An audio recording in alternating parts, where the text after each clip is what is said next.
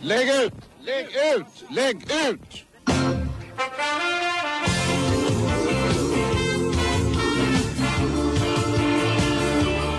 Ja, även om den här signaturmelodin kanske inte fastnat för alla så var det här stor helgunderhållning från SVT i Malmö.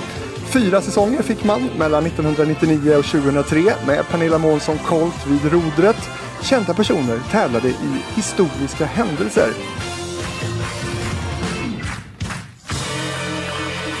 Och husbandet hette något så fint som En svensk TV-orkester.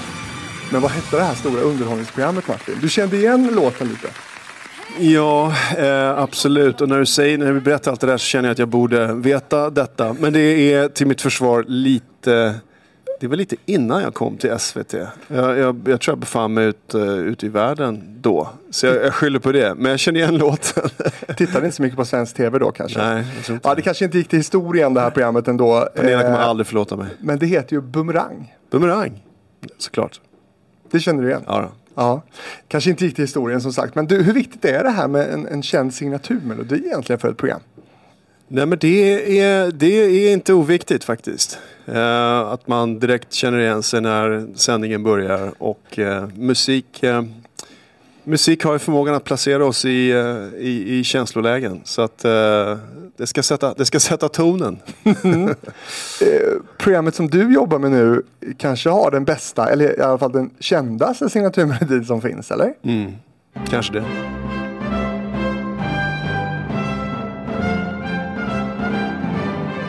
Och den har ju utvecklats och moderniserats genom åren. Men har ni haft tankar någon gång på att byta ut den helt? Tedeum? Eller ta Nej. bort den? Nej, det, det, det, har, det har kommit många förslag genom åren hur vi ska förändra och förbättra Eurovision Song Contest. Men jag tror inte att någon har, har eh, stått upp och sagt att vi ska byta ut uh, Tedeum. Nej. Det säger någonting också, eller hur? Ja, faktiskt. Och eh, nej, jag, jag tycker det där är en del av det som är speciellt med Eurovision. Att det är så, en sån lång tradition och, och the longest running show on, on television som, som vi säger. Och eh, snart 70 år. Eh, så nej, eh, den behåller vi. Vi ska prata väldigt mycket om Eurovision nu. Håll i dig. Men innan vi drar igång på riktigt eh, så ska jag säga att eh, för tredje gången så är TV-fabriken nominerad till poddpriset Guldpodden. Det här året i kategorin film och TV men också i kategorin Årets intervjupodd. Eh, det är jag väldigt stolt för. Så gillar du TV-fabriken så får du gärna gå in och rösta. Det gör du på guldpodden.se fram till och med den 27 november 2023. Och om du nu gör det så får du också gärna lägga en röst på TV-fabrikens systerpodd Hitfabriken som för första gången är nominerad som årets musikpodd. Den här veckan så har jag finbesök. Högsta chefen för världens största underhållningsprogram är äntligen gäst. 10. Starta band. Pass på. Starta TV-fabriken om 5, 4, 3, 2, 1. Varsågod. Välkommen Martin Österdahl. Tack så mycket.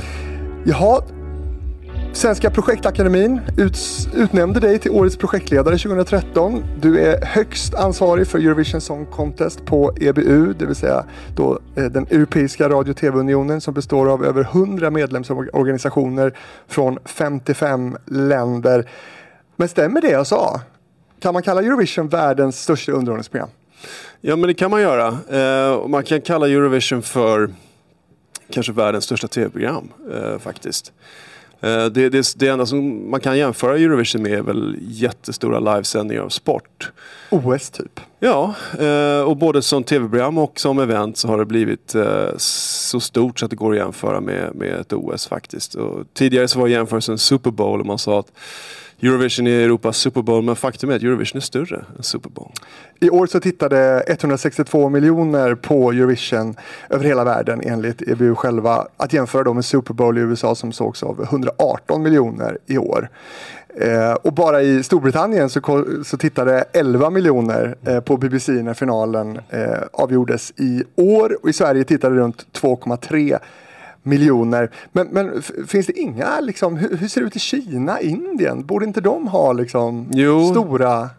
Precis, Nej, men det är alltid den frågan vi ställer oss. Vad gör alla andra människor? Ja, förutom att titta på tv. Ja, det var samma sak när vi jobbade med Melodifestivalen och vi hade 90% share viewing så funderade vi mest på vad gör de där andra 9-10 procenten? Nej, men, eh, Kaxigt.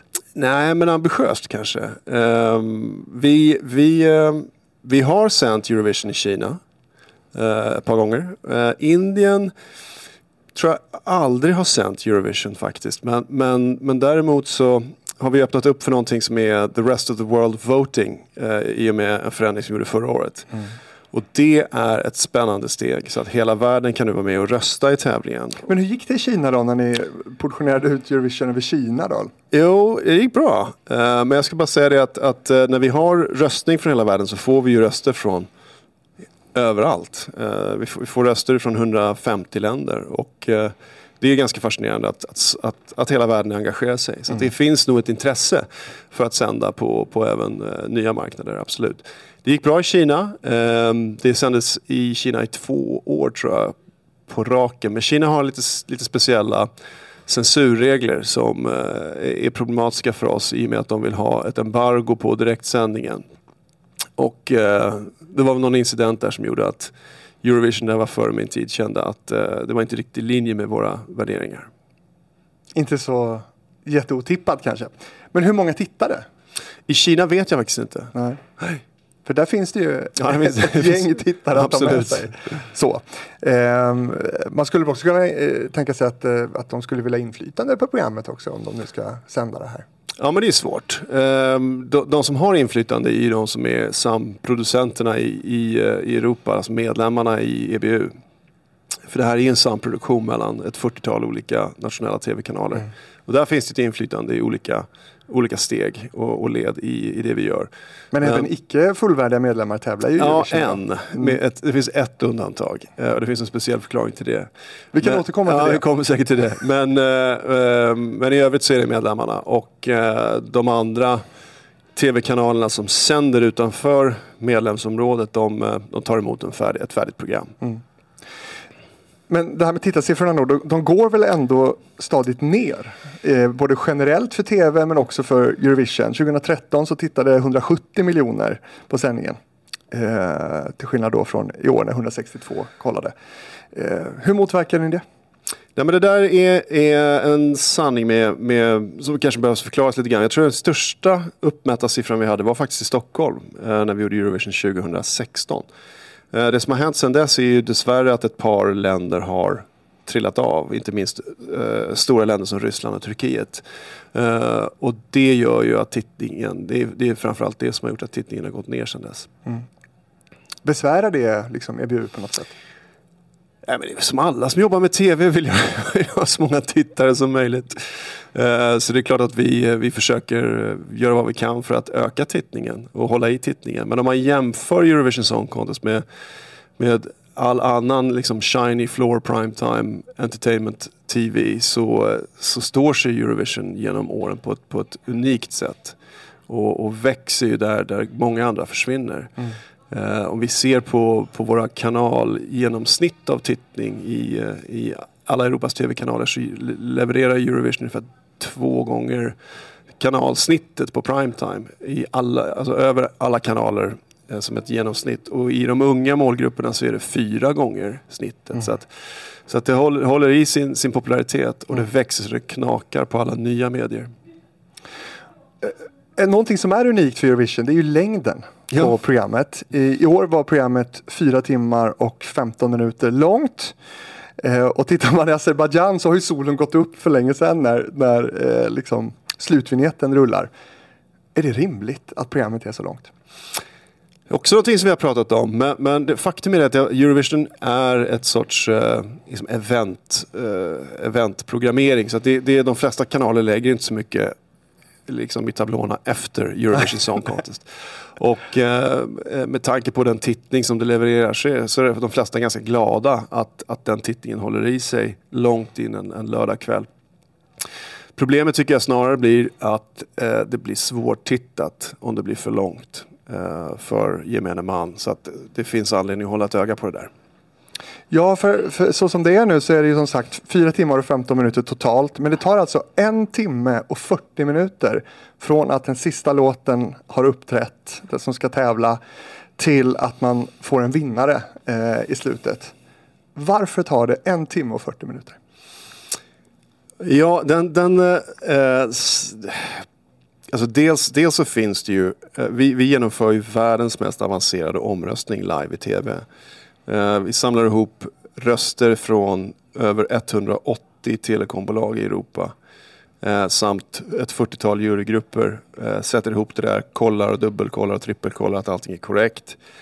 Och sen levererar vi ett resultat i realtid. Det är en del av förklaringen, men det är i ärlighetens namn inte hela förklaringen. Eh, för det där, skulle vi, det där gör vi mycket snabbare än, än den tiden som du angav. Ja, för det är väl data som trillar in liksom? Jo, men det är, det, är, det, är, det är 80 personer som jobbar med det här. Eh, med bara eh, siffrorna under kvällen. Så, att, så att det är mycket människor inblandade också, inte bara maskiner. Eh, och inte bara jag som sitter i rutan. eh, men, eh, nej, men sanningen är det att, att Eurovision är ju som Oscarsgalan ett, ett format med väldigt mycket fasta punkter. Väldigt mycket Eh, väldigt mycket låtar, väldigt mycket scenframträdanden, vykort. Eh, sånt som kommer med varje år. Ja, men det tror jag man köper. Det är ju Jo, från att sista men poängen låten... är att utrymmet för den lokala producenten varje år att sätta sin prägel är ju emellan allt det här och emellan akterna och programlederiet. Och där är den största anledningen till att programmet är långt. Det är att de, de nationella producenterna har så stora ambitioner om att, att, att göra fantastisk underhållning. Har de för mycket makt? Um, nej, nej, det tycker jag inte. Jag tycker de ska ha, de ska få bestämma över sitt program. Men hur långt tycker du att Eurovision ska vara? Nej, men jag tycker att eh, det finns en smärtgräns där runt eh, eh, fyra timmar. Tre och en halv, fyra timmar i finalen. Och 2024, hur långt blir programmet då? Det får vi se. Men du har egentligen ingen synpunkt på det? Jo, eh, jag tycker inte vi ska gå över fyra timmar.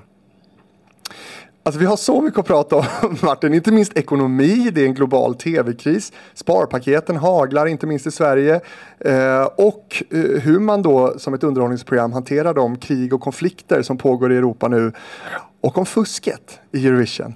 Eh, och inte minst också om hur Eurovision som fredsprojekt, om det har misslyckats.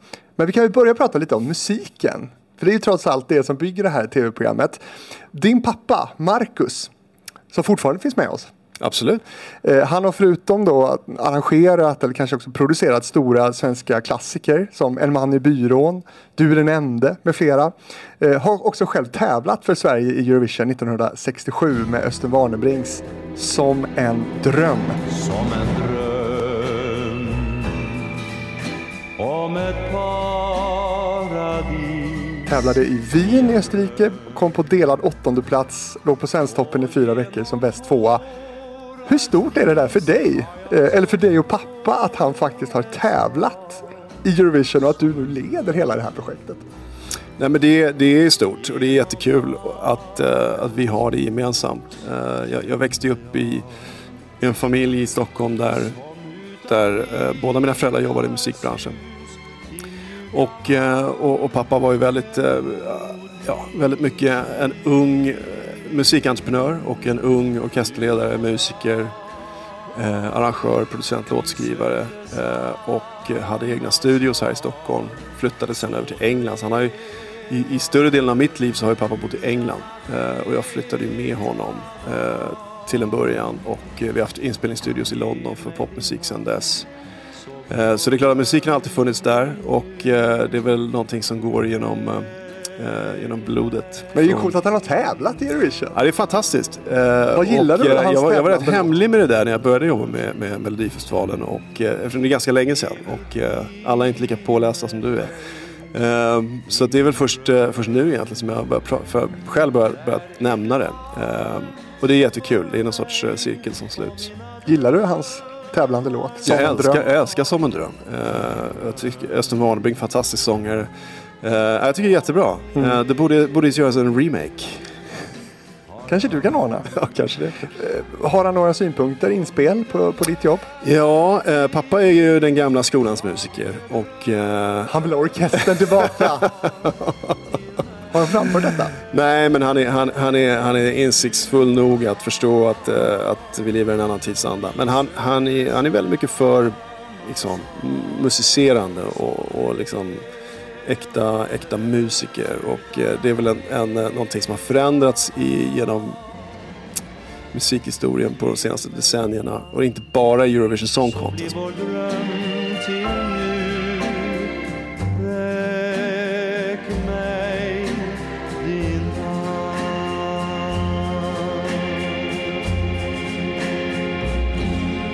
Men eh, pappa är, pappa är en, eh, en, en jazz, eh, jazzmusiker själv och eh, skulle väl gärna vilja att det var lite mer levande musik.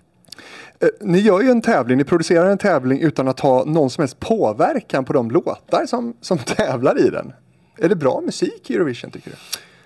Jag tycker att, att eh, om jag jämför eh, dagens eh, bidrag med när vi började jobba med det här, när jag först gjorde Eurovision i Malmö 2013, eh, så har lägstanivån höjts väsentligt. Varför då? Eh, Det, det kan du, det kan du, du kan göra den jämförelsen eh, när du har en stund över ikväll. Du spelar spellistan från 2013 och fjolårets eller, eller året innan. Så är det en, en markant skillnad. Nej, men jag tror att framförallt de, de nya eller mindre länderna som kom till tävlingen har liksom hittat sin groove och eh, det satsas mer på Eurovision Song Contest nu. En annan stor förändring är att de stora länderna har fått upp ögonen för Eurovision Song Contest på ett nytt sätt och insett hur, hur stort det är och vilken potential det finns i att ha en, en framgångsrik eh, medverkan. Så vi ser ju en stor så Frankrike har gjort bättre ifrån sig, Italien har gjort bättre ifrån sig, de vann eh, med Måneskin som alla vet. England har, har hittat tillbaka. Ja, det har de väl inte riktigt. Har de det? Ja, de gjorde det i alla fall ett år. De kom sist i år va? Och då fick de ett otroligt uppsving och musikbranschen har liksom förstått att, att, eh, att det finns en kraft i det här. Så att, så att ja, sammantaget så har, så har liksom det blivit mer professionellt. Har du någon, någon favoritlåt från, från alla år? Förutom pappas då? Ja, den enda jag kan säga, jag, mitt jobb är ju att vara så neutral eh, som möjligt. Eh, så att jag brukar dra till med Som en dröm 1967. Men då måste du vara så pass neutral så att du inte ens får säga en, en favoritlåt. Eh, ja, alltså det är lika bra. Eh, Mina, mina personliga åsikter eh, kan jag ju ha för mig själv. Och det är klart att jag har favoritlåtar precis som alla andra. Men eh, 1967, Som en dröm. Hur viktigt är det för dig att det är originallåtar i Eurovision? Ja, men det är, ju, det är ju det det är. Alltså det finns vissa saker som är eh, i Eurovisions DNA som jag tror vi alltid ska behålla och att det ska vara ny musik. Det är en av dem. För, för där är det ju en förändring på gång. Norska NRK har ju ändrat i sina regler till sin uttagning till Eurovision. Förutom Förut har de gjort som, från, som Sverige, att, att bara nya låtar får tävla i deras motsvarighet då till Melodifestivalen som i Norge heter MGP. Men, men nu ska även låtar som har släppts och spelats offentligt från september året innan få tävla i MGP. Alltså att det inte behöver vara originallåtar i, i deras uttagning. Vad tycker du om det? Ja, det där är ju, är ju i, Uh i, eh, om jag förstår dig rätt, så är det ju i linje med Eurovision Song Contest regelverk. Så det är väl i så fall att s- svenska Melodifestivalen tillämpar ett, en annan tolkning av det. En striktare tolkning då. Men att det inte blir originallåtar. Ja, det är ju fortfarande originallåtar. Jo, men som inte, Alltså- de har ändå varit, kunnat varit hits innan de Jo, men vi har, vi har ju i, i Eurovision de här tidsfönstren eh, och eh, det finns ju låtar som redan nu är uttagna för Malmö 2024. Eh, Så att eh, länderna väljer att göra dem offentliga vid olika tillfällen. Men det är ju originallåtar lika fullt. Ja, det är en låt från förra året helt enkelt. Ja, alltså inom, eh, från den perioden i september när fönstret öppnar. Men är det, är, det, är det bra? Tycker du att Sverige borde följa efter till exempel? Eh, nej men jag tycker Sverige har ju eh, lyckats eh, kanske bäst av alla länder med att bygga sin nationella uttagning och skapa den här ljuset i mörkret. Eh, de här veckorna runt Melodifestivalen som är får ett otroligt genomslag och eh, att, att man håller exklusiviteten till den här perioden tror jag är en del av det. Så jag tror att Sverige gör, gör rätt. Hur långt kan man gå i det där? Då? Är, är det så viktigt att det är helt nya låtar som tävlar i Eurovision? Ja, det tycker jag. Jag tycker att, att eh, Eurovision ska, ska eh, komma med nya låtar till världen, nya artister. Eh, jag tror att det är också viktigt med den här ehm, förmågan att sjunga live, sjunga bra live, att, att vara bäst när det gäller. Det är det här tävlingsmomentet. Jag tror att vi skulle, vi skulle spä ut det för mycket om vi andra hade pratat det. Och det fixar ju inte alla ändå. Nej, det är inte lätt. Nej, det är det Eh, och det är en väldigt stor scen och, och för många av de här artisterna så är det ju det absolut största de någonsin har gjort. Eftersom det är till stor del nya eller okända namn så har de ju inte den här erfarenheten av att stå på en jättestor scen i en stor arena med, med, med den mest avancerade tekniken du kan tänka dig.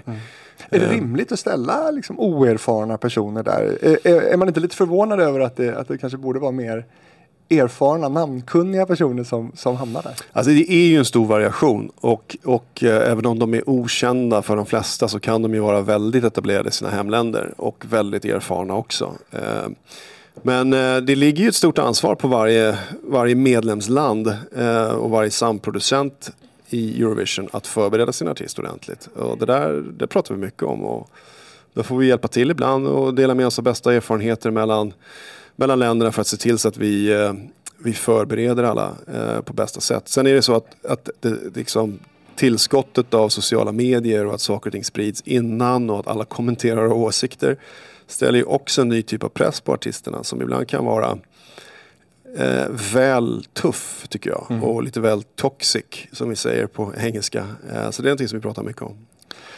Har ni någonsin funderat på att göra andra editioner av den här tävlingen? Till exempel, vore det inte kul om, om eh, länder fick tävla med en låt som, eh, alltså kanske någon gammal vinnarlåt? Att man får liksom göra, eh, komma tillbaka, eller typ Sverige hade kunnat skicka Kärleken är här, eller Las Vegas igen. Vi skulle göra så mycket bättre Ja, ehm, kanske. på Eurovision. Ja, men det är klart att det finns massor saker man kan göra. Eller andra Eh, idéer kring konceptet Eurovision. Jo då, det finns jättemycket sådana idéer. Eh, och eh, det är väl en del av, av, av det som jag fokuserar på nu i, i, i min nya roll. Att, att uh, lite grann ändra, ändra ta, eh, liksom, tankesättet runt Eurovision i Genève och EBU. Att, att gå från att ordna en tävling varje år till att, att driva ett internationellt uh, superbrand inom, inom uh, entertainment. Och, så vi gör ju en hel del affärsutveckling runt varumärket. Och det är mycket möjligt att vi plockar upp det in i det så småningom. Ja, precis. Vi kommer återkomma till det där också i, i det här avsnittet.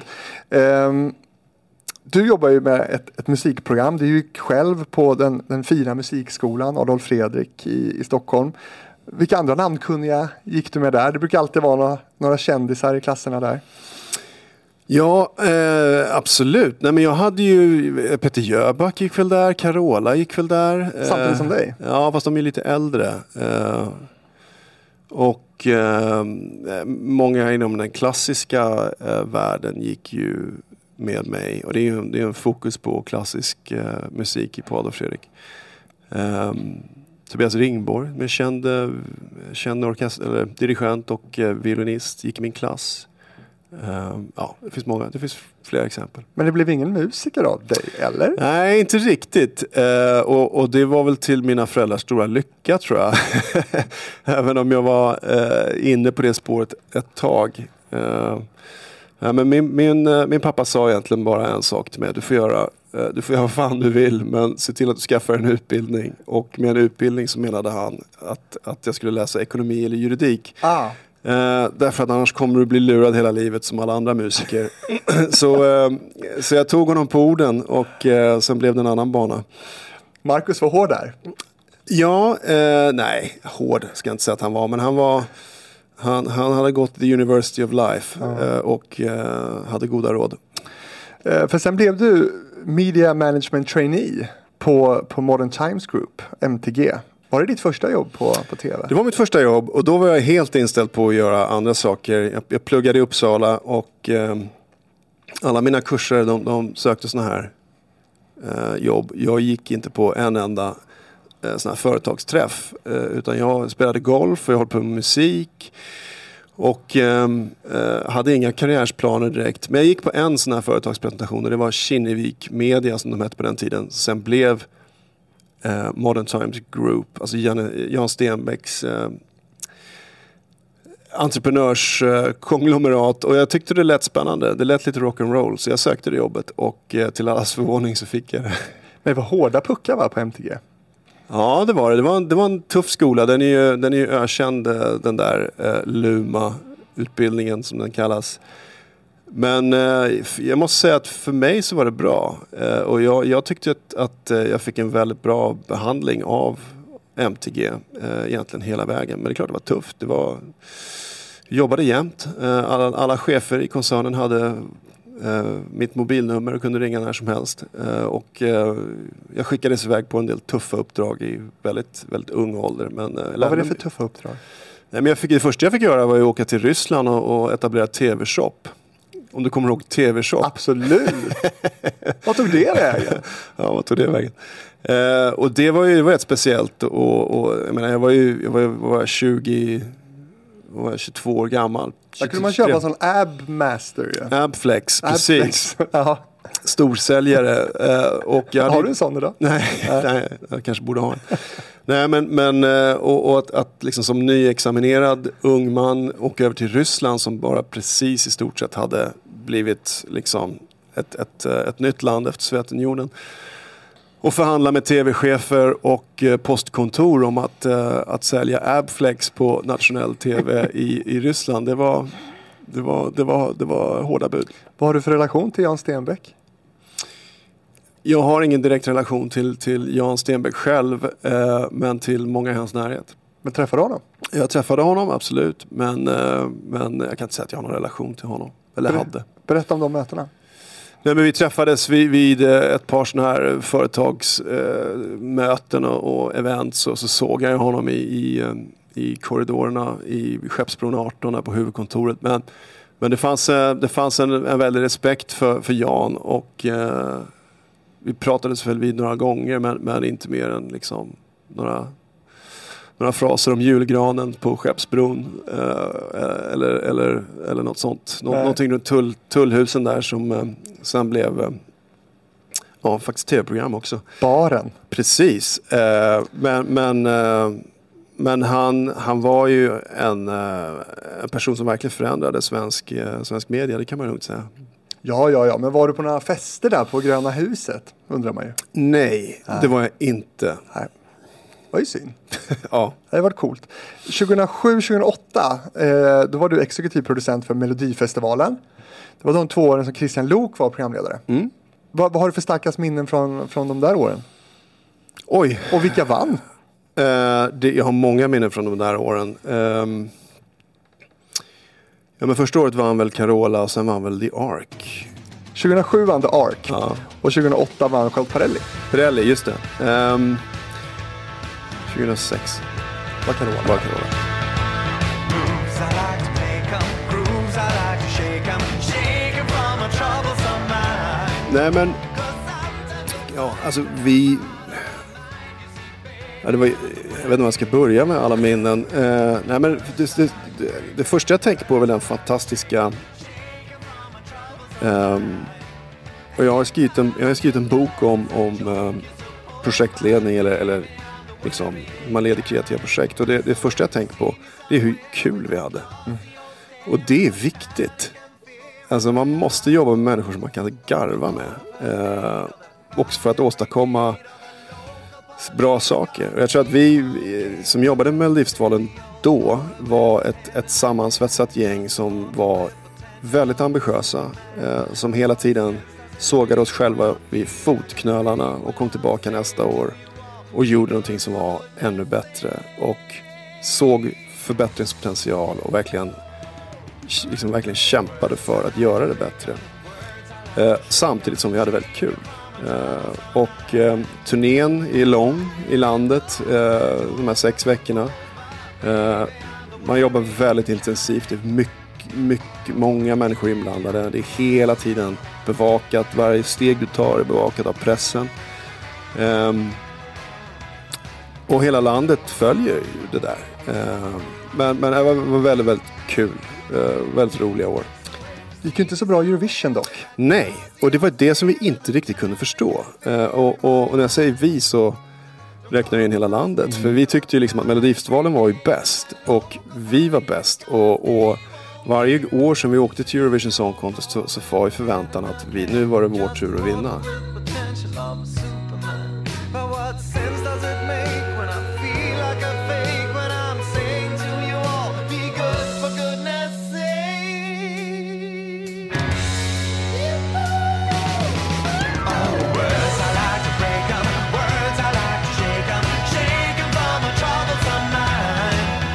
Och inte minst när det gäller The Ark, då, då är det väl 2007 i Helsingfors. Mm. Eh, och eh, vi hade ju liksom Christer, jag eh, och framförallt Christer, men, men till viss del jag också, hade ju liksom försökt under några år att bryta igenom i liksom svensk pop eh, och, och med musik skivbolagen och musikförlagen försöka övertyga dem om att liksom skicka in etablerade bra artister och band som verkligen hade en karriär på riktigt. Mm.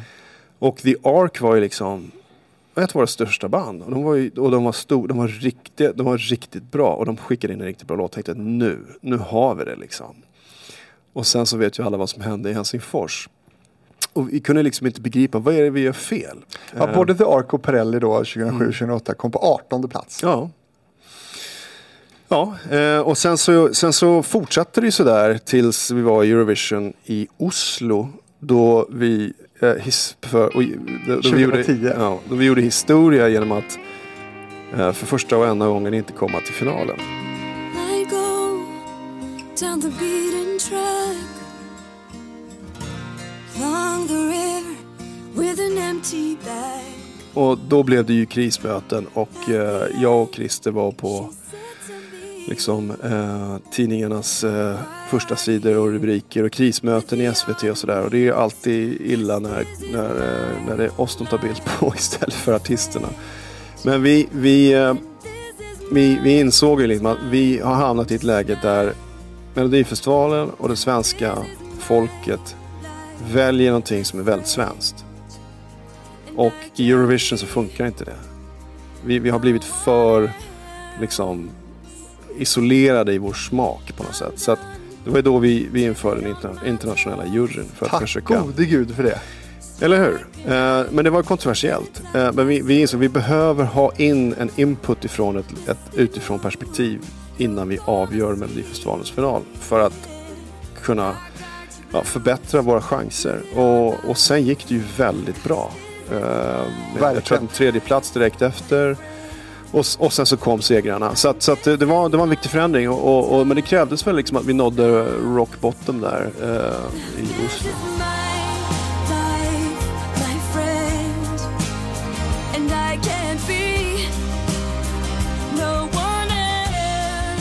men det var ju, det var ju en stor besvikelse såklart. Eh, och, och eh, jättetråkigt för Anna och, och, och, och hon var ju fantastisk. Eh, och kom ju sen också tillbaks på ett fantastiskt sätt till Melodifestivalen. Men, men, nej, men det var tråkigt. Men samtidigt så var det så här, never waste a good crisis. Här, här fanns det ju möjligheter att göra förbättringar. Utveckla Ja. konceptet. Eh, lite typiskt svenskt att resonera så här också. Vi missade en final. Oj, oj, oj. Det är, ju- det, är ju, eh, det är ju helt unikt. Det är väl bara Ukraina tror jag som, eh, Har varit i alla. ja, som varit i alla Mm. finaler. Eh, så att det är ju helt unikt. Eh, Sverige får ju en del kritik också för sin cockiness kring det här med Eurovision. Att vi tror att vi är så bra och så. För, vad märker du av det från, från din horisont på, på högsta Nej, men det, det, alltså det, finns, det finns ju det finns både och. Det finns eh, dels en eh, kritik, men, men eh, om ett land har väldigt mycket framgång eh, så är det klart att det finns eh, synpunkter på det. Men, men eh, det är också så att, att Sverige och de svenska medarbetarna som jobbar i Euro, runt Eurovision Song Contest och det är många på många olika liksom, nivåer i, i musiken och i produktionen där det är eh, svenskar inblandade. De är också väldigt uppskattade eh, för att de är duktiga, bra, har att göra med, enkla att jobba med och eh, har väldigt mycket erfarenhet. Och, och på många sätt så betraktas väl Sverige lite grann som det moderna Eurovision Song Contest spirituella hemland. Eh, och det började redan 2000 med eh, Eurovision Song Contest i Globen. Eh, då Eurovision för första gången klev in i den här stora arena-världen och med den liksom, högteknologiska produktion som, som gjordes då. Det var ju liksom att bryta ny mark för Eurovision och sen har ju Sverige och SVT fortsatt med sändningarna 13, 16 och nu 24 att, att fortsätta på den utvecklingen och hela tiden liksom ta det till nästa nivå. Och Melodifestivalen är ju den, den största uttagningen till eh, Eurovision i världen. Och det är en stor del av förklaringen. Mm. Till, till, till, för det finns den här grundplattformen av ett projekt och många människor som gör någonting som är väldigt likt Eurovision Song Contest varje år. Det är Mm. helt unikt för Sverige. Förändringen i Melodifestivalen 2024 då, med fler låtar. Är det rätt väg fram, tror du? Förlåt, jag förstod inte frågan. Det Fler är låt- fler låtar som ska tävla. De ska ju, har ju tagit bort den här andra chansen-grejen. en Jaha till. nu pratar vi Melodifestivalen. Ja, precis. Okej, eh, att- det där har jag faktiskt inte riktigt hunnit eh, sätta mig in i. eh, de nya förändringarna för Melodifestivalen i år. Du känner inte till dem?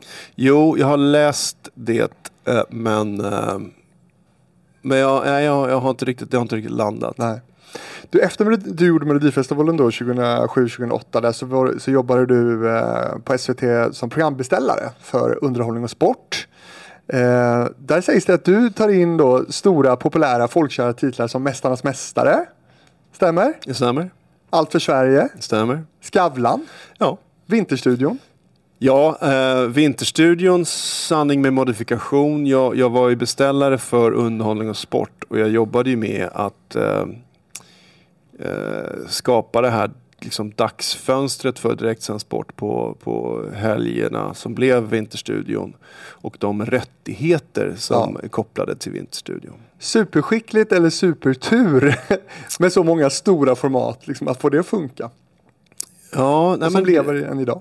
Ja, precis. Nej, men jag tror att vi, vi eh, den, de där åren på, i programledningen på SVT eh, ser jag tillbaka på med, med väldigt varma känslor. Jag, jag tycker vi hade en grupp under Eva Hamilton och Annie Vigelius som, ehm, som funkade väldigt bra. Det var en sorts eh, svensk guldålder för, för tv också. Eh, I alla fall för SVT. Vi, kämpade mot TV4.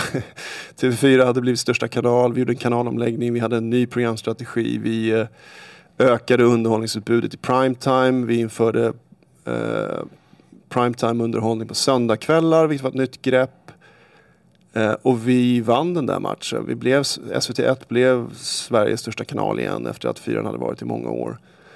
Eh, och det var underhållning och det var sport som drog in mest titting. Eh, det känns ju som att det var jättelänge sedan nu med tanke på allt som har hänt med, med, med tv sedan dess. Men, men då var det så. Och eh, jag hade, ett- jag hade ett toppenjobb för, för det var mitt jobb att försöka hitta vad vi skulle fylla de där slottarna med. Och eh, Mästarnas Mästare eh, stötte jag på på tv-mässan i Cannes.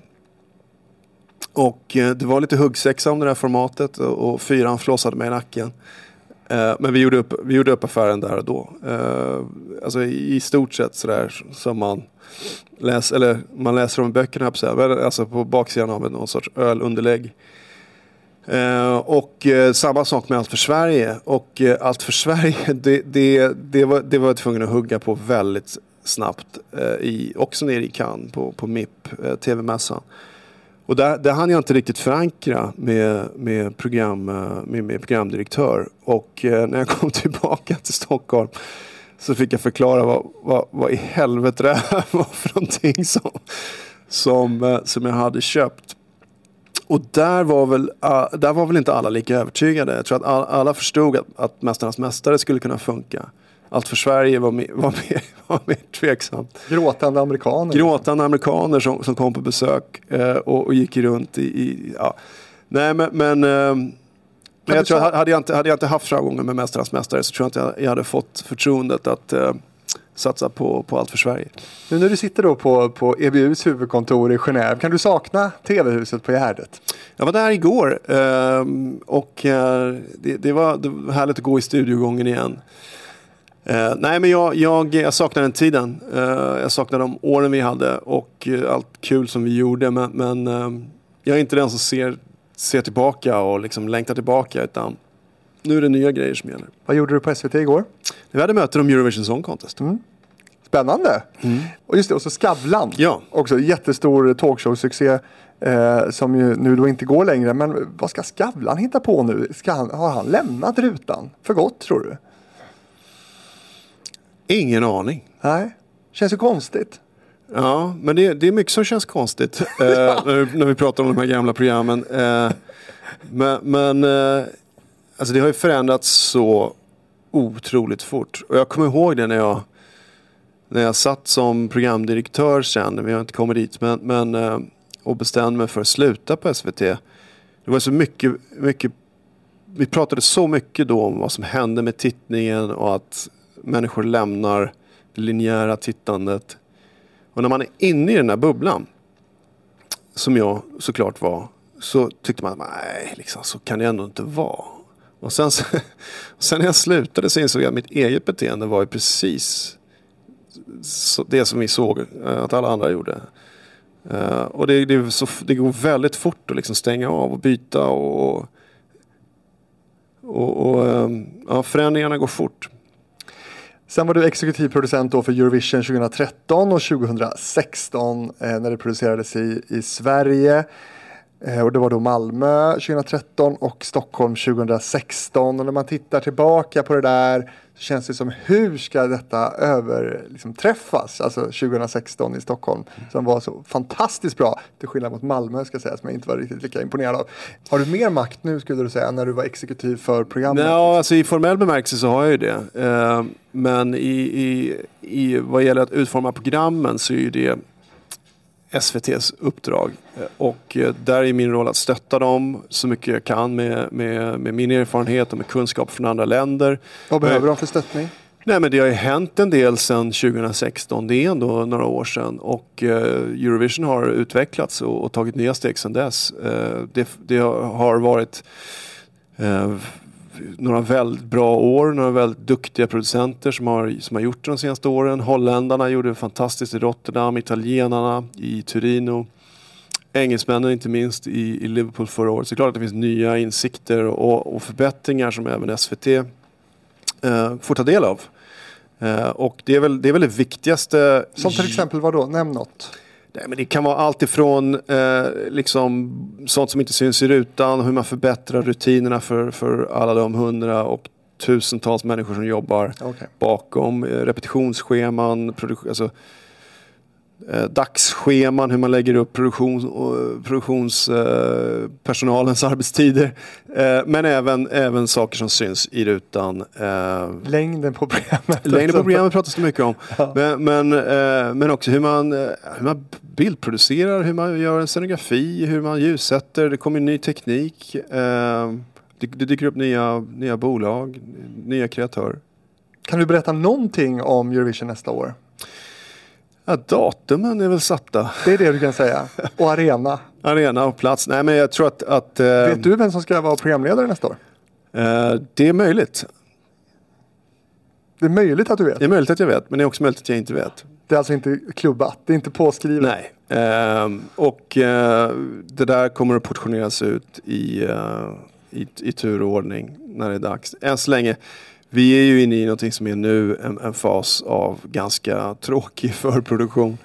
Eh, det man ska ha klart för sig är att Eurovision Song Contest är världens största och kanske mest komplicerade livesändning. Så att, och det är eh, i åtta veckor under våren så har vi en period då vi är i en arena.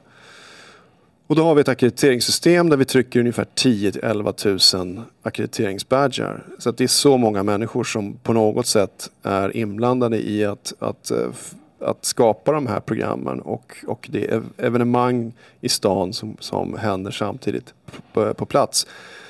Um, och att få ihop allt det där så har man bara ett år. Och det är ganska unikt och det är väl, det är väl kanske det som är Eurovisions största liksom inneboende utmaning. Om, om du kan ju absolut jämföra med ett stort idrottsmästerskap men där vet du ofta fem, sex, sju år innan att det kommer ett, ett, ett eh, skid-VM till Östersund och det finns ett skidförbund som du kan prata med under tre, fyra, fem år. Det finns en region du kan eh, diskutera saker med under lång tid. Sådär. I Eurovision så vinner du på natten och du får ett kuvert av, av the executive supervisor där det står lycka till, det här är datumen nästa år. Och sen har du ett år på dig med, med en sommar emellan, med jul och nyårsuppehåll emellan. Eh, det finns ingen arena någonstans i Europa som du vill ha som står ledig nästa vår i åtta veckor. Malmö arena uppenbarligen. Nej, det är inte, de var inte heller helt ledig. Utan, Nej, det utan det finns saker inplanerade. Och där, där, så du måste direkt, direkt sätta igång med med, med en del rätt så tuffa hinder för att få, få, få det här på plats. Du måste flytta på evenemang, flytta på konserter, du måste förhandla med regioner, förhandla med, med arrangörer. Eh, och nu är vi inne i en period nu där, där det vi pratar om är liksom, hur går det med upphandling av eh, alla de saker som vi måste göra. Det kan vara från scen till kameror till eh, internet, eh, liksom wifi-lösningar. Ligger SVT i fas då? SVT ligger i fas. De, de eh, har en väldigt, väldigt bra upphandlingsavdelning. Eh, de har god erfarenhet från projektets ledning. Som också har erfarenhet från Melodifestivalen. Som har ramavtal på plats. Så att för SVT så är det här det är, det, det, det är ett stort jobb eh, och det tar jättemycket tid. Eh, Men, men de, de, ligger, de ligger bra till i planeringen. Blir det Malin Åkerman som är programledare för Eurovision nästa år? Det får vi se. Jag, bara, jag vill bara kolla. Eh, de stora förändringarna till nästa år då? Är det... varför, varför smilar du så mycket här? Uh, skam den som ger sig. Ja. Eh, de stora förändringarna till nästa år, du var inne på det här med eh, hela världen ska få, få rösta. Ja. Är det några fler förändringar som, som, är, ja, som tittarna kommer märka av? Eh, alltså du menar några stora förändringar i... I eh, programmet, liksom. Ja, nu har vi, haft, vi, alltså, vi, vi håller på att fundera på det. Eh, vi- jag tror inte att det kommer bli några jättestora förändringar i, i som regelverket eller i formatet sådär. Men eh, om jag känner de svenska producenterna rätt så eh, finns det nya idéer eh, att, att tweaka och förbättra. Det är ju Per Blankens som du kanske vet som är, är producent. Och per gjorde ju Melodifestivalen med, med mig och många andra då när Christian Lok var programledare 2006-2007. 2007, 2008? 2007, 2008 Ja. precis. Eh, och eh, Per har ju sedan dess jobbat med Idol. Och eh, inte bara i Sverige utan även i Amerika, i American Idol. Och eh, han har nya f- liksom, tankar och bra input eh, som säkert kommer att göra att vi får se en del eh, förbättringar även av Eurovision. Precis, och eh, vill man höra avsnittet i TV-fabriken med Idolproducenten som du precis nämnde, eh, så Per Blankens, så kan man göra det i TV-fabriken nummer 75. Eh, om man vill höra mer om hans eh, äventyr i, i USA, men även på, på svensk Idolmark såklart. Ehm, men eh, de förändringarna, de förankras med, med dig då. Ja, Och det var det du gjorde igår. kanske det. Ja. Nej men eh, som executive supervisor så har jag final say i eh, alla frågor i Eurovision Song Contest. Eh, men det, är- det är en, en makt som jag inte försöker missbruka utan Vad bra. eh, men, men det, det, det, är ett, alltså, det är en övning i förankring. Eh, och det är inte bara en förankring med mig utan är också en förankring med medlemmarna och, och med de som jag kallar för samproducenterna, de här andra 37 länderna. Eh, ska vi göra stora förändringar i Eurovision så måste det vara överenskommet i bland medlemmarna. Och där finns det framförallt då en referensgrupp som det kallas, där det sitter medlemmar som är invalda från medlemsbolagen. Eh, och det är där vi beslutar större förändringar.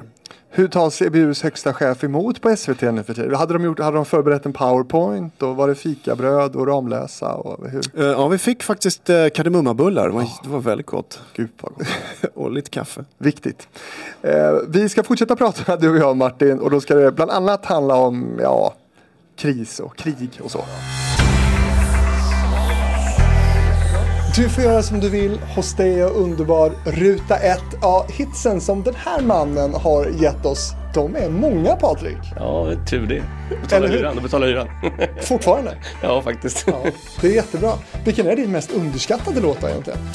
Eh, en chans till. Jag ville släppa en singel på min tredje skiva, jag fick inte det. Men nu är du tillbaka, nu kommer det ny musik. Ja, äntligen! 12 år sedan sista skivan, så nu kommer tre skivor tre år i rad. Några hits. Garanterat. Du har ju hört den. Jättebra. Eh, vi snackar också om hur det är att ha paparazzis i buskarna eh, på sitt eget bröllop. Och om en låt som du verkligen hatar. En stor låt som du har framfört men som du aldrig gör igen. Nej, kommer jag inte göra. Den, den gick inte som jag trodde och så var den skitdålig kände jag när jag släppte den.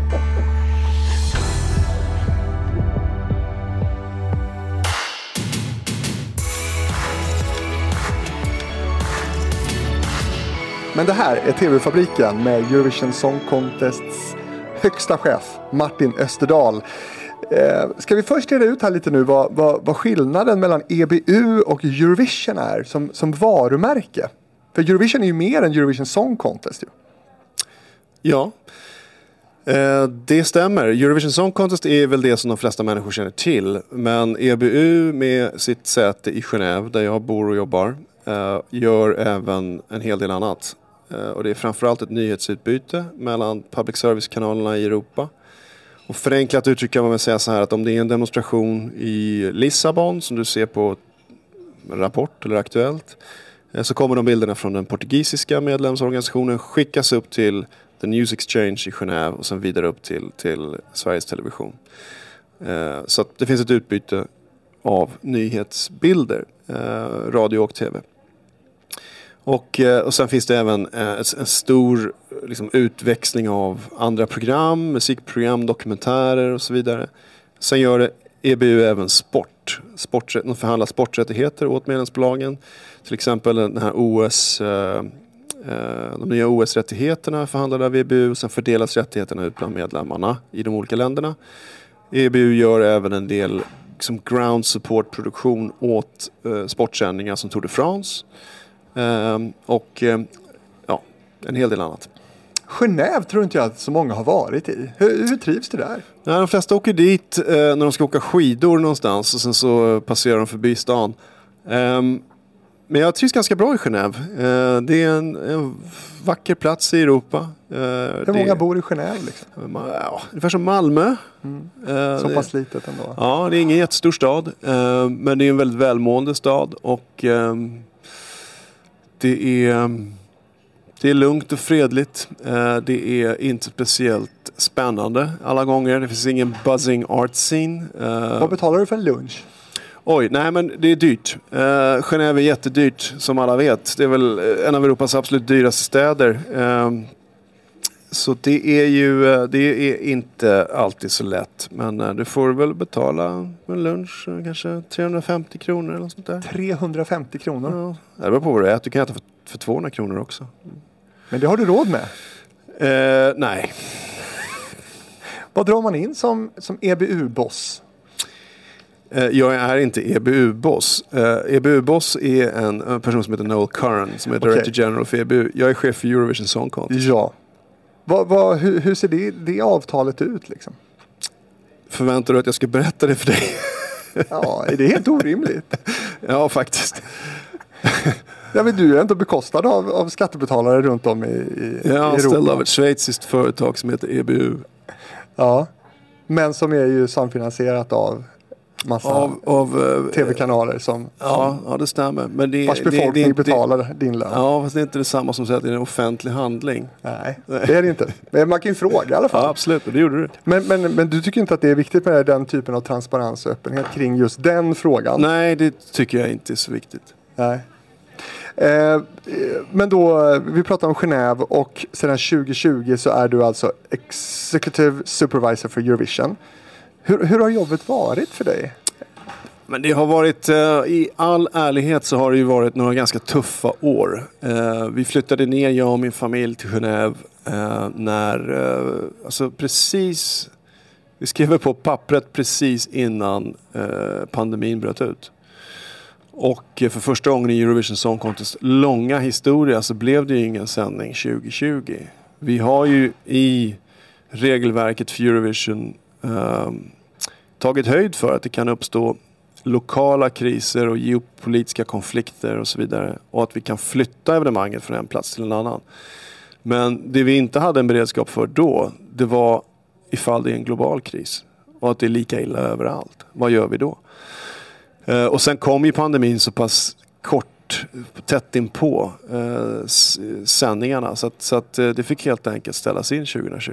Eh, och det var ett tufft slag för, för Eurovision Song Contest. Den, den modell som vi, som vi har. Därför att vi, vi, eh, vi har liksom inga, vi har inga stora vi är ju ingen krigskassa med massa pengar utan Eurovision funkar som så att länderna som är med betalar en, en, en anmälningsavgift varje år. Sen har vi en del inkomster som vi fördelar tillbaka till medlemmarna. Så att det blir liksom inte så mycket pengar över. Eh, och vi sitter ju med en hel del fasta kostnader. Och om det då inte blir en tävling eh, så blir det alltså finansiellt väldigt besvärligt. Så att mitt uppdrag var ganska tydligt. Eh, det här måste komma tillbaka. Eh, det, det, det går inte att ställa in ett år till. Och som vi alla vet så höll ju pandemin i sig. Eh, inte, och det var, det var, ju inte bara en, ett år, en vinter. Så att hela det första året handlade ju om hur förenar man Europa runt en scen på en plats. Samtidigt som vi har den här enorma problematiken runt covid-19. Men hade man egentligen behövt ställa in tävlingen? Den behövdes väl som bäst då, tänker jag. Ja, eh, och det gjordes ju ett ersättningsprogram eh, från Rotterdam eh, som heter Shine a Light. För att försöka liksom möta den. Och varför kunde man då inte tävla med de uttagna låtarna det året? Ja, det där var, det där var faktiskt ett beslut som fattades innan jag började. Jag började precis eh, efter maj. Eller jag började i maj. Hade du velat se ett annat beslut? Nej, eh, nej, jag är liksom inte, som sagt jag är inte den som går tillbaka och gräver i, i, i det förgångna. Utan, utan eh, jag fokuserade på mitt uppdrag som var att reda ut härvan efter att det ställdes in till att börja med.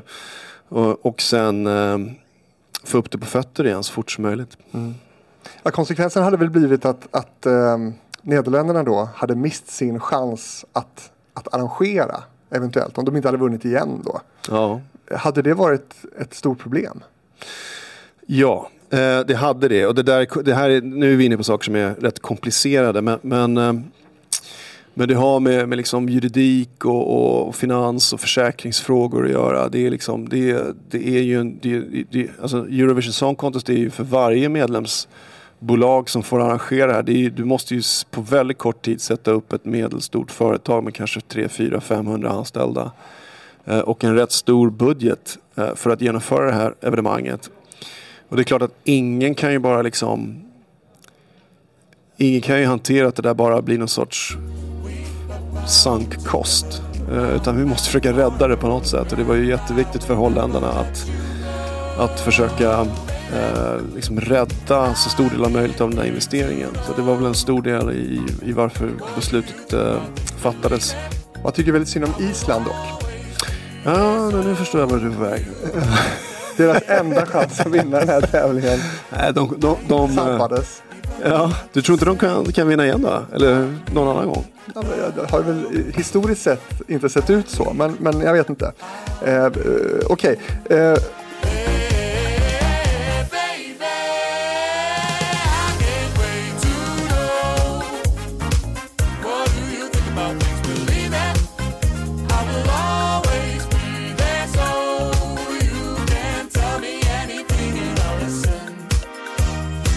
har det varit någon udda arbetsuppgift som, som, som, det- som ligger på dig som du inte riktigt förstod när du skrev på det här? Att, att det här är också, det ska ju du också göra.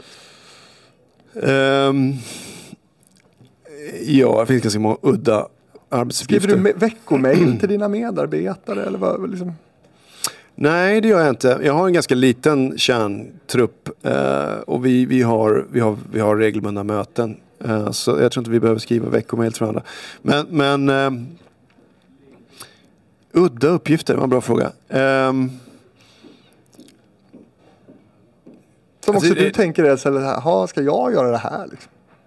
Ja, men det, det är allt ifrån det är allt ifrån eh, liksom, väldigt eh, komplicerade jur, juridiska frågeställningar till att eh, springa in i, i eh, logen hos, hos en artist och eh, eh, lugna en artist som är, är, är, har ett sorts panikångestattack. För Det har du att, gjort. För att någonting på scenen rörde sig på ett sätt som inte skulle, röra, skulle hända. Och, eh, eller att någon har, har liksom postat någonting på sociala medier som är kränkande för personen i fråga. Det kan, det, alltså det, det, Och det det ingår i dina arbetsuppgifter? Ibland så blir det så att, att eh, det, det, det finns ett antal steg på vägen. Men, men ibland så är det så att, att eh, någon insisterar på att få träffa the executive supervisor. Och då försöker jag naturligtvis hjälpa till så gott jag kan. Var tillgänglig. Har du också köksvecka i Pentryt där på huvudkontoret på, i Genève? Nej, Det slipper du. Vi har inte, vi har en liten, en liten kafeteria, en liten matsal där vi äter lunch.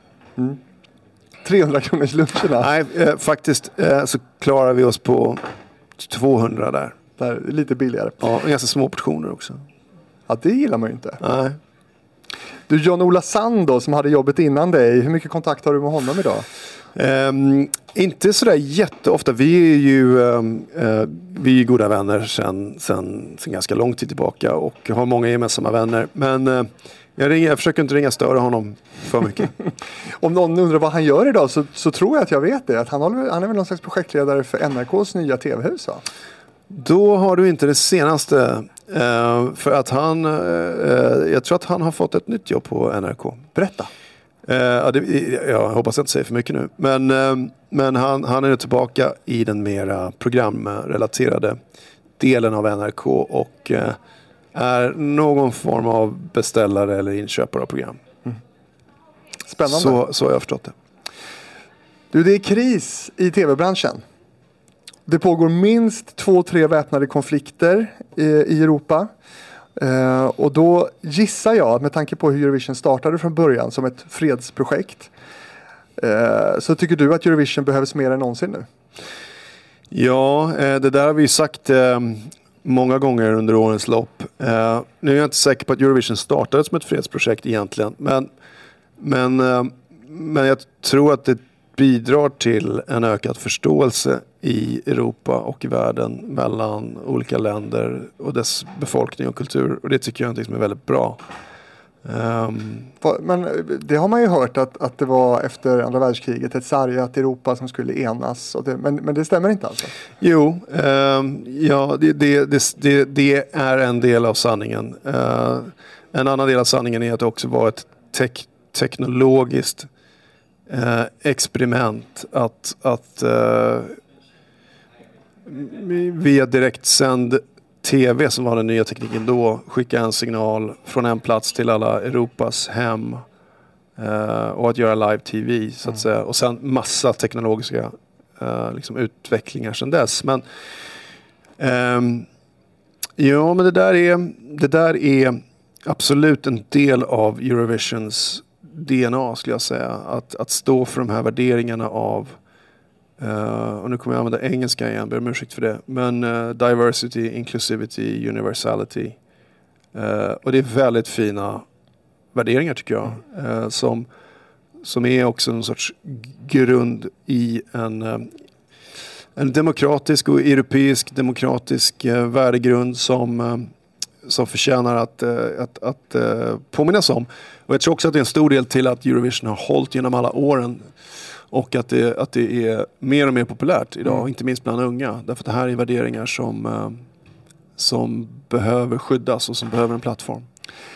Och det är också inflation då och ekonomisk kris på många håll, inte minst då bland public service-bolagen. Bara i Sverige så handlar det om hundratals miljoner som ska sparas varje år.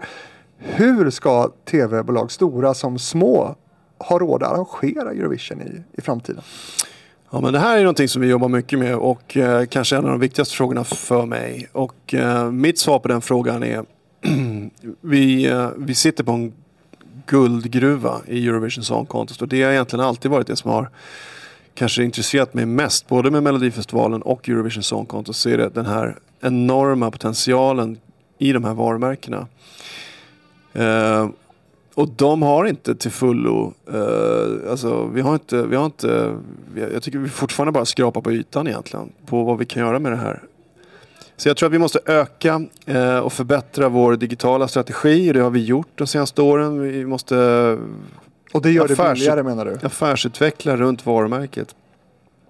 Det gör att vi får, vi får tillkommande intäkter som kan avlasta det finansieringstryck som ligger på public service-bolagen. Absolut. För jag tror inte så många som kanske lyssnar på det här, även om man är väldigt tv-intresserad, vet liksom själva betalningsmodellen för Eurovision. Hur ser den Nej. ut? Vem är det som betalar Eurovision? För det är en avgift som alla, som alla radio och tv-bolag som ingår i EBU, de betalar en avgift till att börja med. Ja. Och den är olika beroende på hur stor hur stor eh, det här tv-radiobolaget Ja, precis. Det är. finns en fördelningsnyckel där mellan eh, medlemsländerna. Eh, och förenklat kan man väl säga att de större bolagen betalar mer och de små betalar mindre. Mm. Och sen så har man då massa sponsorer och samarbeten naturligtvis kring, kring Eurovision. Men sen så ska ju också då det arrangerande tv-bolaget betala en del. Och det är en, en hyfsat stor del. Ja, och där, där finns det också Det en... brukar ligga runt 150 miljoner va? Ja, eh, det, är, det varierar. Men, men det, är inte, det är inte helt missvisande. Men, men man kan säga så här att precis som eh, EBU-samarbetet runt sporträttigheter som jag tror jag kort berättade om så, så fungerar det så att där fungerar det så att EBU förvärvar rättigheter över tid. Eh, när man sänder en sportsändning så betalar man lite. När sportsändningen hamnar i ditt territorium så blir du som medlemsbolag host broadcaster och då uppstår en stor kostnadsmassa vid det tillfället. Tanken är att under årens lopp ska det här jämna ut sig. Så du betalar lite när du bara sänder signalen från någon annan och du betalar mycket när du måste producera själv. Vilket inte gäller i Eurovision. För där Nej, vinner för alla, Sverige. alla, Sverige vinner lite för ofta och Irland, Irland vann lite, lite för ofta där på 90-talet. Men eh, det, det är väl, kan man säga en liknelse med, med hur det fungerar på sportsidan.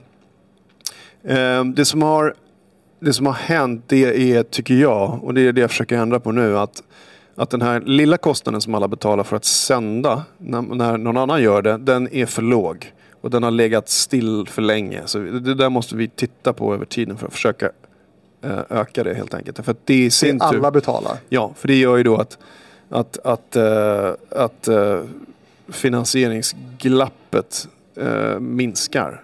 Om du får in mer pengar av alla andra så behöver du lägga mindre pengar själv som, som värdland. Hur mycket det- det mer tror ska måste- man betala då som tv Nej, men det, vi, har inte best, vi har inte fattat några beslut i, i den frågan. Men vad Ehm, tycker du?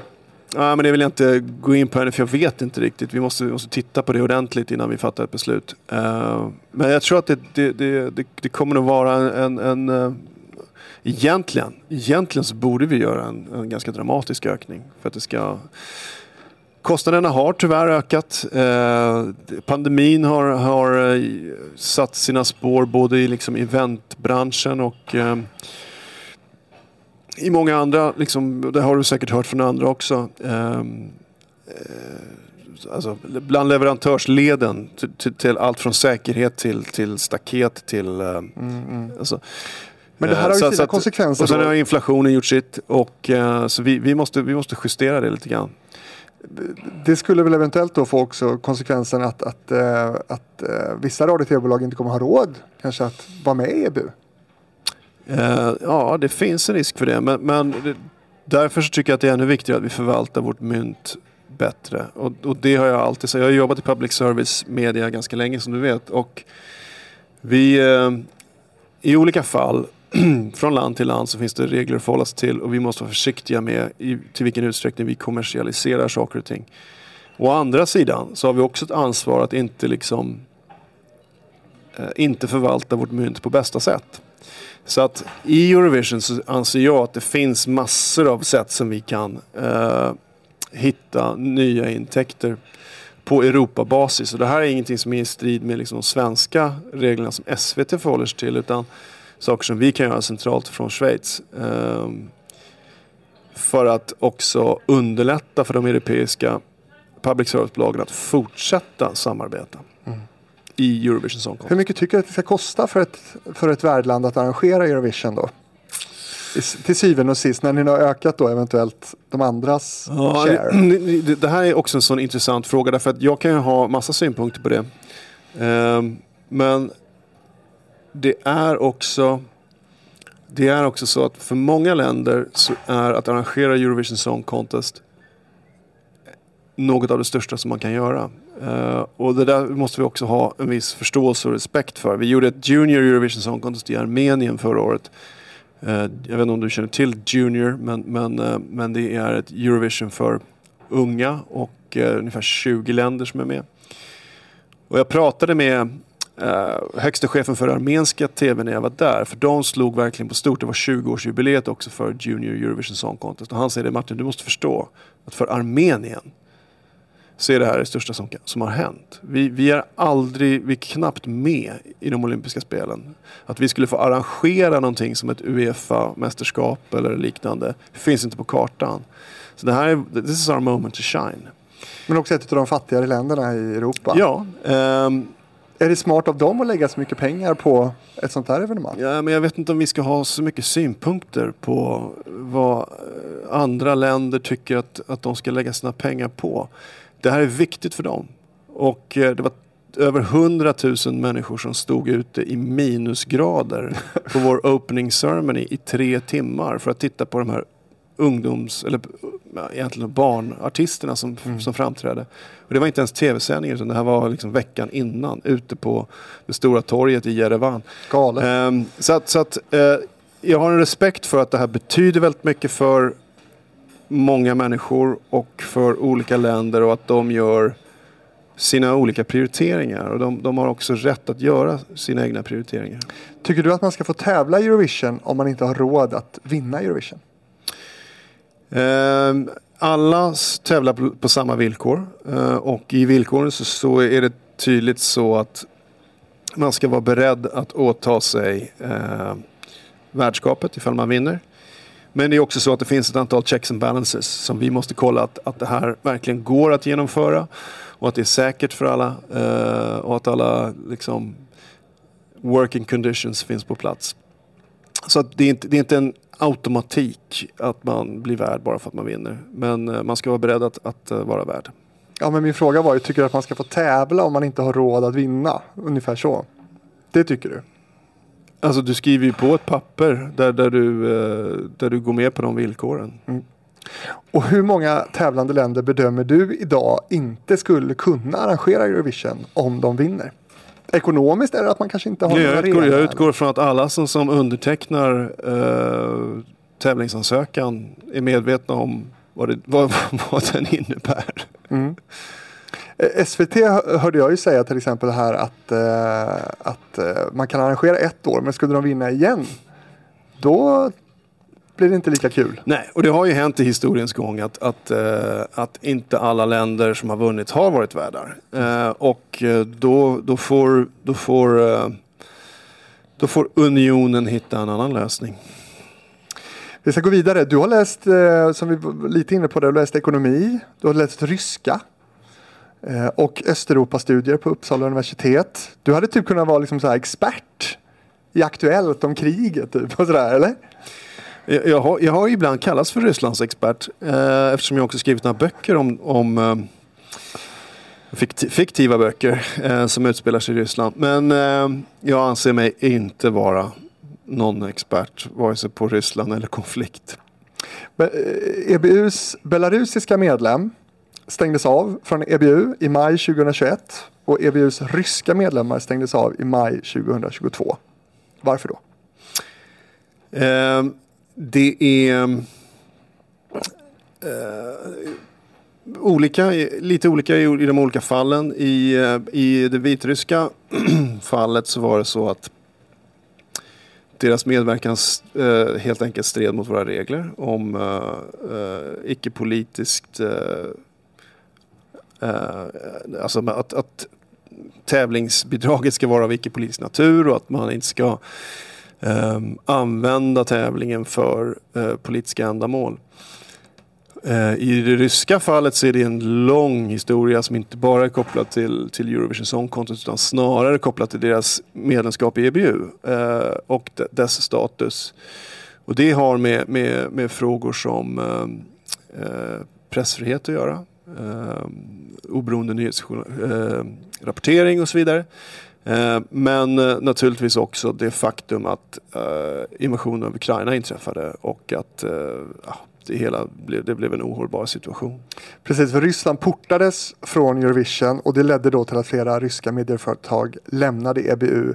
Eh, Även om EBU sa i ett pressmeddelande att, att eh, ni har sett uppgifterna om att de ryska medlemmarna vill lämna organisationen eh, men att de hittills inte hade mottagit någon formell bekräftelse då från de här företagen. Hur, hur, vad är status mellan EBU och de här ryska public service eller medieföretagen som var med i, i EBU Ja. idag. Eh, nu, nu är, alltså, det där är egentligen en fråga som ska ställa till EBU-chefen som inte är Martin Österdahl utan Noel Curran eh, som jag var inne på. Jag, jag kan inte riktigt svara Nej. på det. Saknar du de här länderna i Eurovision? Ja, nej, men det är klart att, att vi, det, det, det som vi känner är ju att det finns, eh, det finns väldigt mycket fans i de här länderna, inte minst i Ryssland. Och tittare? Ja, fans och, och, och tittare. Och det är klart att vi tycker att det är synd att inte de längre får vara med. Och eh, det som vi som jobbar med Eurovision Song Contest försöker fokusera på är inte politik utan värderingar. Och vi försöker för, fokusera på de värderingarna som förenar oss och inte på den politik som splittrar oss. Så att det är därför jag hela tiden tjatar om värderingar och att jag tror på de värderingarna som, som tävlingen står för.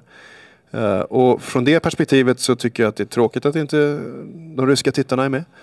För du Eh, tycker att de har de här värderingarna som krävs för att vara med i Eurovision? Nej, men jag tror, eh, alltså alla eh, människor har väl olika värderingar men, men, men eh, eh, vi, det vi jobbar för är att förena.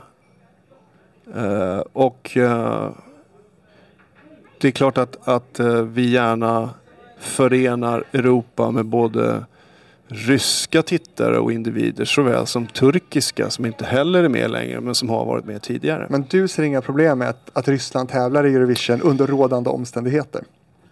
Jo, det, nu kan de ju inte tävla. Nej. Nej.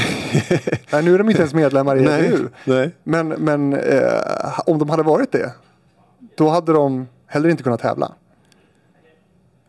Hur, hur menar du? Om de hade varit medlemmar? Om, de, om, EBU, eh, om, om ryska televisionen hade varit medlemmar i EBU, hade de då varit välkomna till Eurovision? Ehm, ja, eh, om de inte på annat sätt hade brutit mot eh, våra regler. Alltså det man ska komma ihåg det är att de som tävlar i Eurovision Song Contest är egentligen inte länder utan det är public service tv-kanaler. Just det. Eh, och eh, vi, det, är, det är jättesvårt för oss att förhålla oss till alla geopolitiska konflikter som finns runt om i världen och det är inte heller min sak att ha synpunkter på eller, eller uttala mig om dem. Eh, utan vi försöker förhålla oss till vårt regelverk. Eh, och det här är en situation som vi delar med andra internationella organisationer. Hur gör man, med, hur gör man i eh, Uefa? Hur gör man i Fifa? Hur gör man med i OS? Ska man tillåta eh, ryska atleter att, att vara med och så vidare? Det, det, det är svårt. Men det ryska EBU, eh, alltså det, det ryska företaget som var med i EBU då, Ja. eh, stod de för pressfrihet och, och de typerna av värderingar som, som du tog upp som viktiga? Nej, det var väl det som var problemet. Ja. Eh, och, eh, men som sagt det där är en, hö- det där är en högre EBU-fråga eh, som, inte ska, ska, som inte jag kan svara på. Kommer Ryssland tillbaka till Eurovision tror du? Det vet jag inte. Alltså jag, är, som du vet, jag har ju pluggat ryska och eh, centraleuropeisk och östeuropeisk historia och är ju väldigt intresserad av den delen av Europa. Och eh, om man ser på det på ett väldigt långt historiskt perspektiv så är ju så är det ju svårt att tänka sig liksom ett Europa med dess kulturarv om man helt bara tar bort Ryssland och, och låtsas som att Ryssland inte finns. Men om du tittar på musik eller litteratur eller sådär. Så, så att det, det är klart att jag hoppas på en framtid där situationen i Ryssland är en annan än vad den är idag.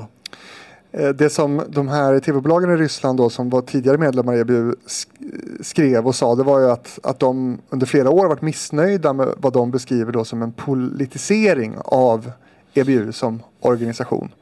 Har de något fog för det? Jag kan inte uttala mig om EBU eh, som organisation eh, visavi de ryska medlemsbolagen. Jag kan egentligen bara uttala mig om Eurovision Song Contest. Med tanke på den situation som är just nu då när du och jag sitter här så undrar man ju också hur, hur eh, om det kan vara fler länder som, som inte kommer kunna tävla i Eurovision nästa år. Man tänker spontant på Israel till exempel. Vad vet du om Israels medverkan nästa år? Ehm, vi får se. Ehm, situationen där är, är, är, ju som alla vet fruktansvärd. Eh, situationen med det, med det israeliska medlemsbolaget är en, en helt annan än, än den, som var, den, den situationen som, som vi pratade om vad gäller Ryssland. Mm.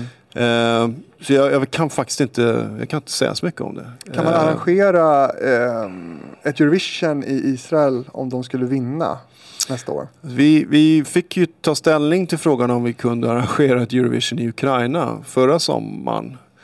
Eh, och eh, det var väl ganska tydligt för, för alla inblandade att eh, det gick ju inte. Eh, så att det tror jag är svårt.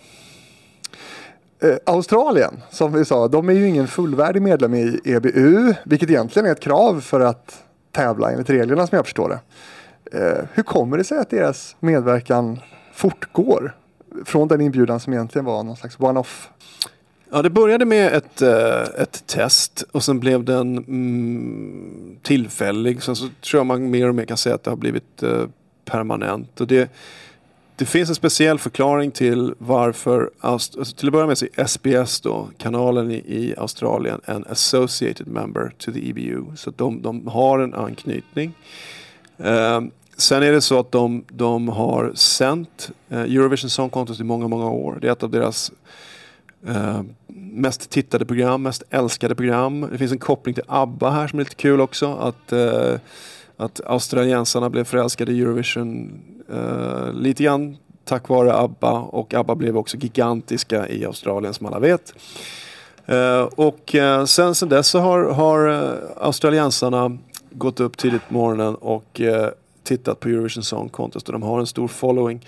De beskriver också till oss eh, när de kom och pitchade det här i referensgruppen som att att leva och bo i Australien är lite grann som att vara eh, liksom cast away i ett, i, ett, i ett eh, avlägset hav. Och det är bara i sändningarna med Eurovision Song Contest som vi känner en kontakt med moderlandet där hemma.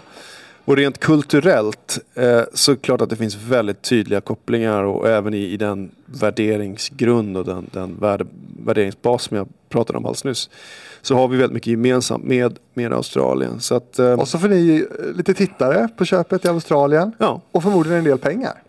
Ja, men eh, det, är inte, det är inte där vi liksom fattar våra beslut. Det, det, är inte, det är inte pengarna det handlar om. Betalar Eh, Australiens tv-bolag lika mycket som om de hade varit fullvärdiga medlemmar och tävlar? Ja, tävlar- ungefär. Alltså det, det, det är samma fördelningsnyckel som, som vi använder för alla länder.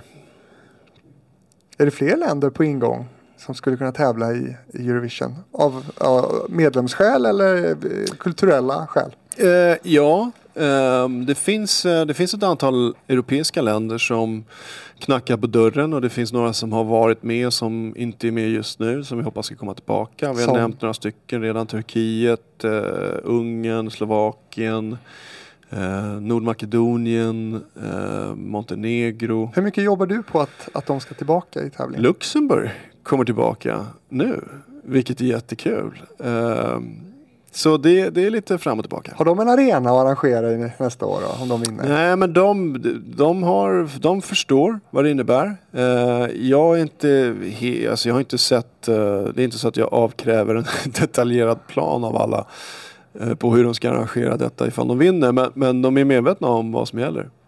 Ja men har de alltså, ja men hur ska det gå till i praktiken så att säga? Ja, det får vi se då. Ja. Spännande. Hur mycket jobbar du med då att, att det är liksom att eh, länder som inte är med ska komma tillbaka och kanske också rekrytera nya länder till den här tävlingen? Är det en stor fråga för dig? Ja, alltså rekrytera nya länder gör vi inte ute och, och, och så. Men, men det, det, vi får hela tiden ehm, förfrågningar och ehm, vi håller kontakt såklart med de länder som har varit med och som inte är med just nu. Och, ehm, och försöker eh, ehm, hjälpa dem att komma tillbaka. Vi ska hinna med lite fusk också. Eh, Rumänien, San Marino, Azerbajdzjan, Montenegro, Georgien och Polen hade misstänkta röstningsmönster i sina respektive jurygrupper i Eurovision 2023. Eh, och eh, deras och, och, liksom, jurygrupper redovisades inte i programmet. Men detta redovisades ju heller inte i programmet att det var så att, att ni misstänkte fusk för de här länderna. Varför då? Jag, jag tror inte du kan hitta någonstans där jag har påstått att de har fuskat. Det, det som vi har sagt är att vi upptäckte oegentligheter i röstningen. I röstningsmönstren. Ja. Eh, men vi, vi kan ju inte så här, här måste vi vara väldigt formella och korrekta. Eh, sen får alla göra de tolkningar de vill.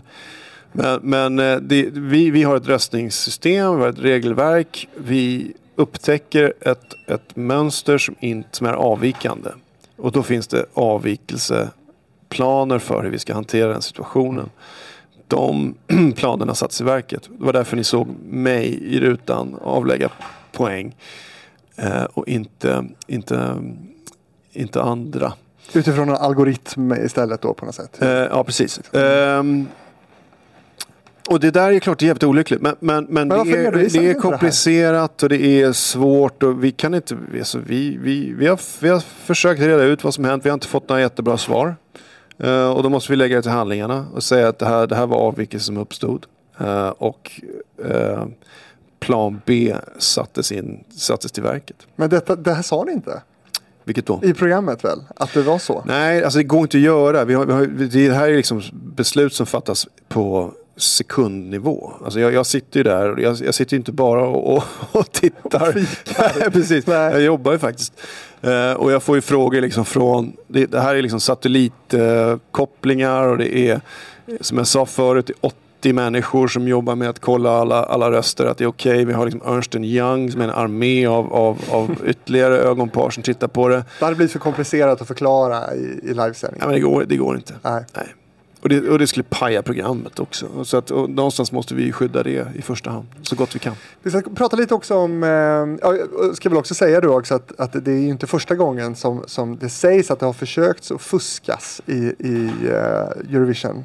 Eh, men jag gissar att ni jobbar liksom proaktivt på, på att det inte ska kunna. Ja, eh, vi, vi, vi också eh, vi är också insiktsfulla nog att förstå att våra, vårt regelverk är komplicerat. Vi har ett språkövertag i och med att allting är på engelska. Så att vi, vi, vi kände också att vi måste bli bättre på att, att förklara för alla hur man ska göra. Eh, och att det inte kan finnas några missförstånd. Eh, så att det är väl utifrån det perspektivet som vi försöker förenkla och eh, göra systemet bättre. Mm. Eurovision knoppas av också kan man säga. Ehm, vi har sett exempel på det. American Song Contest. Eh, det kommer ett Eurovision i Kanada eh, framöver. Eh, du var också på plats i Los Angeles och, och kollade på American Song Contest. Ehm, och EBU då är någon slags formatägare eh, till de här avknoppningarna då. Eh, I USA gick det sådär. Melodifestivalen i Sverige hade högre tittning än vad American Song Contest hade i, i USA till exempel. Ehm, Det där är superintressant. ja, Alltså, eh, det, var, det var en riktig eye-opener för mig när jag var i Los Angeles och följde den här produktionen. Eh, vet, du, vet du vad slottvinnaren har? Den största slotten på eh, Network TV i USA. jag berättar. Kan du gissa? Den som har flest tittare. Eller Hur, tittare många, det är. hur många tittare tittar på det största programmet? Ja, men nu ska vi se då. Det gick ju mot eh, American Idol va? Ja. Och de måste varit störst på den slotten. Ja, stämmer. Eh, och om American Song Contest då hade eh, 1,6 miljoner tittare i broadcast då. Eh, så hade kanske American Idol runt 3 miljoner. Ja. B- Bra resonemang, bra gissning. De har faktiskt lite mer. Men, men de ligger runt 4,5-5 miljoner. Och då tycker man så här, Amerika med, med den eh, folkmängden eh, har inte större tittning på sina största program än vad liksom vi har på våra största program i Sverige. Det är fascinerande tycker jag. Men det säger någonting om hur, hur fragmentiserad medievärlden är i Amerika och hur svårt det är att göra ett nationellt eh, genomslag i Amerika.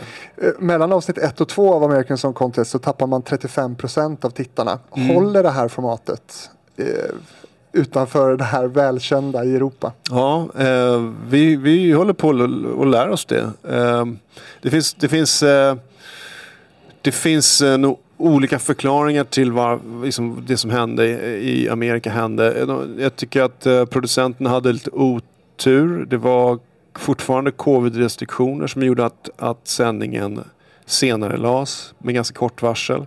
Och var tvungen att börja liksom mitt i en tv-säsong där American Idol och andra redan hade kört igång. Det är inga ideala omständigheter. Så de hade, de hade en uppförsbacke redan från början. Um, och sen vad gäller tv-formatet som sådant. Um, jag tror på formatet, annars skulle jag inte försöka uh, sälja det. Och uh, hoppas att det kommer att dyka upp i andra territorier. Ehm, men man ska också ha klart för sig att det tar lång tid att etablera. Det är inte nödvändigtvis en overnight success. Det är svårt överhuvudtaget idag att sätta eh, underhållningsformat eh, som, fram, som framgångar. Eh, vi ser inte nya framgångar någonstans. Men, men, alltså det kommer något, varje, alltså, inte alls som det var förr i alla fall om vi jämför med den här guldåldern som vi pratade om förut när, när höll på med Mästarnas Mästare och sånt. Men, så det är en annan tid, det är svårare och, det, och, det, och Eurovi- ett Eurovision-format kräver en långsiktig satsning som också är kopplad till liksom, en relation till den lokala musikbranschen och etablerade liksom, kanaler för att föda det här under lång tid. Jag tror, jag tror ingen ska tro att, att man kan liksom bara göra ett ettårs försök. sådär. Nej, och det var Nej. därför man blev ganska förvånad när NBC då uppenbarligen inte hade någon längre plan för det här Nej. programmet. Vi pratade mycket om det här innan, att, att eh, vi skulle ju behöva ha en, en, en, en längre horisont. Och det, det höll ju NBC med om. Eh, men att få dem att, att, att liksom skriva det i ett avtal i, i början är jättesvårt. Och, eh, och sen så var det dessutom så att det byttes ut en massa människor i ledningen på NBC av helt andra skäl. Eh, och som det alltid är i den här världen. Det, det, hänger, det hänger på ett antal nyckelpersoner och, och, och liksom saker och ting händer. Men hur mycket värnar du varumärket Eurovision Song Contest? Jag tänker, liksom, finns en oro att, att det varumärket kan ta skada då om det förknippas med mindre lyckade editioner eller billiga kopior av originalet? Mm. Absolut. Um, så, så det, det måste man vara försiktiga med. Jag tycker ju i och för sig att, att dels var ju American Song Contest inte Uh, alltså, det fanns inte en direkt koppling till Eurovision Song Contest varumärket så tillvida. Uh, men uh, men de gjorde, alltså de gjorde bra försök. Eh, De gjorde ett, ett på många sätt väldigt bra program. De hade en, en, en rejäl budget. Det var liksom ingen, det var ingen billig kopia. Eh, men det var heller inte en, en eh, liksom klockren succé. Och mer om eh, äventyret om American Song Contest kan man lyssna på i eh, ett avsnitt av TV-fabriken där eh, Christer Björkman och Robin Hovander är med och berättar om det amerikanska äventyret. Martin Österdahl, så jag tror inte jag har haft det så långt manus någon gång och, och du har svarat snabbt och bra tycker jag. Är det någonting jag har missat som du gärna vill prata om eller som vi ska ta upp här nu innan vi slutar? Nej men det var många saker. Ja, Eh, Det var det. Ja, Det var som en speed date kan man säga. Ja, verkligen. Nej, men jag tror vi har täckt det mesta. Det finns mycket och, och vi kan prata mer om, om liksom vad, vad som händer med, med Eurovision och, och de här spin-offsen som vi pratar om. Men, men det, det det det handlar om är ju som sagt, som jag varit inne på. eh, Eurovision växer eh, så det knakar framförallt i digitala kanaler och plattformar. Och där, det är för mig eh, kanske det mest spännande. Och att se hur Eurovision som är 70 år gammalt idag är eh, lika stort eller större än Champions League och OS och eh, ja, du kan jämföra med vad som helst på YouTube och TikTok och, och Instagram. Och jag tror att det där kommer att fortsätta. Jag tror att Eurovision kommer att fortsätta växa och bli ännu starkare och mer populärt. Och inte minst för att det handlar om de här värderingarna, för att det handlar om identitet, alltså personlig identitet. Att du kan vara vem du vill, som du vill. Eh, också nationell identitet. Att hur, hur är jag och hur förhåller jag mig till min nationella kontext och min internationella, internationella kontext. Och att det handlar om fest, kul, dans, musik, koreografi. Man kan leka med det, man kan spela med det, man kan dela det med sina vänner. Och man kan uttrycka sin personlighet genom Eurovision. Um, så att jag ser väldigt positivt för, för framtiden vad gäller eh, Eurovision Song Contest. Så får vi hoppas att, att ehm, fler går in och, och lyssnar då på uh, Östen Warnerbrings Som en dröm, som är din favoritlåt. Absolut. Pappas låt från, från Eurovision. Kan, kan vi få lite, lite stream, streaminginkomster i jul? Det skulle pappa behöva. Så du har råd med dina Genève-luncher. eh, glöm också nu inte att rösta på TV-fabriken till poddpriset Guldpodden på guldpodden.se som årets intervjupodd eller om du vill årets film-tv-podd. Jag som är programledare och producent heter Fredrik Rahlstrand och vill du mig något så når du mig på fabrikspost@gmail.com. Martin Österdahl, tack så mycket för att du var med. Tack själv.